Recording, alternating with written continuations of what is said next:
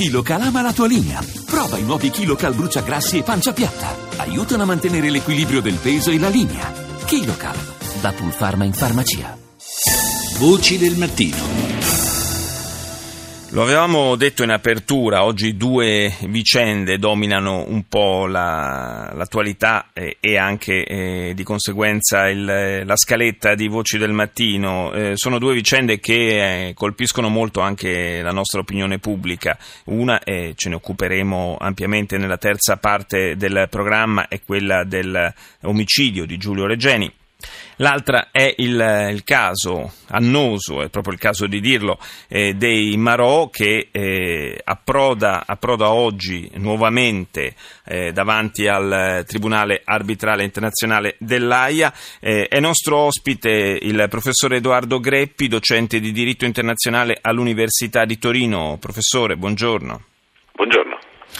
Abbiamo sentito ieri eh, il, l'ambasciatore italiano eh, in Olanda, l'ambasciatore Francesco Azzarello, che eh, si è eh, detto abbastanza fiducioso, se non proprio ottimista, ma insomma fiducioso che eh, il Tribunale Arbitrale possa accogliere la richiesta dell'Italia di eh, far tornare nel nostro paese anche Salvatore Girone, l'altro, eh, l'altro fuciliere di Marina eh, coinvolto in questa vicenda che ormai eh, non fosse altro per la maniera in cui è stata trascinata ha assunto contorni anche un po' eh, grotteschi, se vogliamo, eh, farlo, farlo rientrare in attesa poi che vengano prese le decisioni sul, sul merito della, della vicenda. Eh, secondo lei è un, eh, è un ottimismo che ha delle, un fondamento? Ma a suo tempo, Nel mese, de, nel mese di agosto, quando ci fu la prima pronuncia in merito a questa richiesta italiana di misure provvisorie, la richiesta era stata respinta.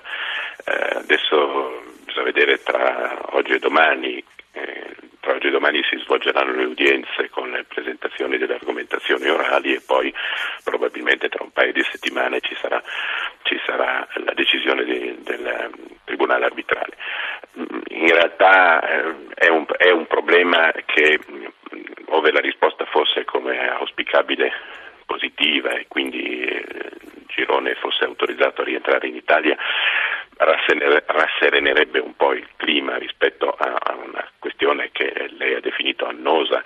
Eh, siamo a quattro anni, a quattro anni dai fatti e a quattro anni dai fatti non c'è un capo di imputazione in India, si trascina un processo con connotati grotteschi, eh, il merito della, della questione non è stato ancora affrontato, si, si sono ipotizzati eh, tribunali speciali, eh, insomma sì, corti, corti antiterrorismo addirittura. Eh, esattamente, ah. esattamente insomma, si stanno, si stanno, ci sono diciamo prodotti dei risultati veramente di, di, di portata surreale, quindi tutto sommato se eh, questa richiesta italiana fosse accolta si rasserenerebbe il clima e si potrebbe finalmente poi permettere al Tribunale Arbitrale di eh, entrare eh, come diceva lei nel merito, cioè la questione della eh, giurisdizione, a chi compete la giurisdizione.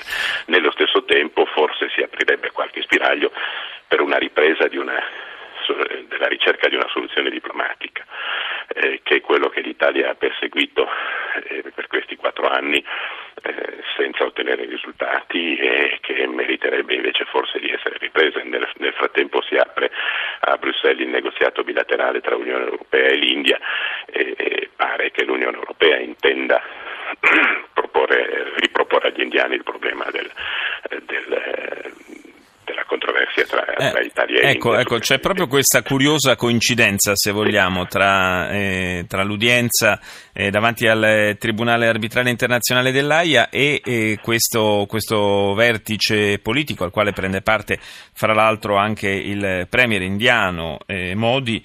Eh, è un'occasione nella quale mh, testare anche eh, il, il sostegno che, almeno a parole, eh, finora è stato offerto dall'Europa alle, alle istanze italiane, ma insomma da, forse l'Europa avrebbe potuto far sentire un po' di più il suo peso politico, no? Ma eh, probabilmente qui bisognerebbe davvero invocare il primato della politica, perché il diritto e, e la diplomazia sono degli strumenti.